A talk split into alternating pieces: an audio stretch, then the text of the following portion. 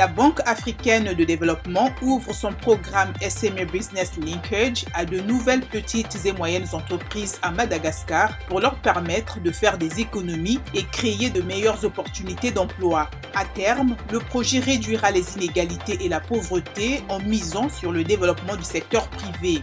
Ce programme, qui ambitionne de stimuler la croissance économique et le progrès social en Afrique, existe déjà au Ghana et au Sénégal et est en cours de préparation pour les pays du Sahel. La Banque mondiale a approuvé une ligne de crédit de 750 millions de dollars en faveur du Nigeria pour la création des emplois et des réformes visant à attirer les investissements. Ces fonds devraient améliorer l'administration foncière, les télécommunications, les partenariats publics-privés, la promotion des investissements et l'environnement réglementaire des entreprises. Terminons par la FAO et le réseau agroalimentaire international qui organise un programme pilote de mentorat accéléré en faveur des femmes entrepreneurs évoluant dans l'agroalimentaire en Afrique subsaharienne.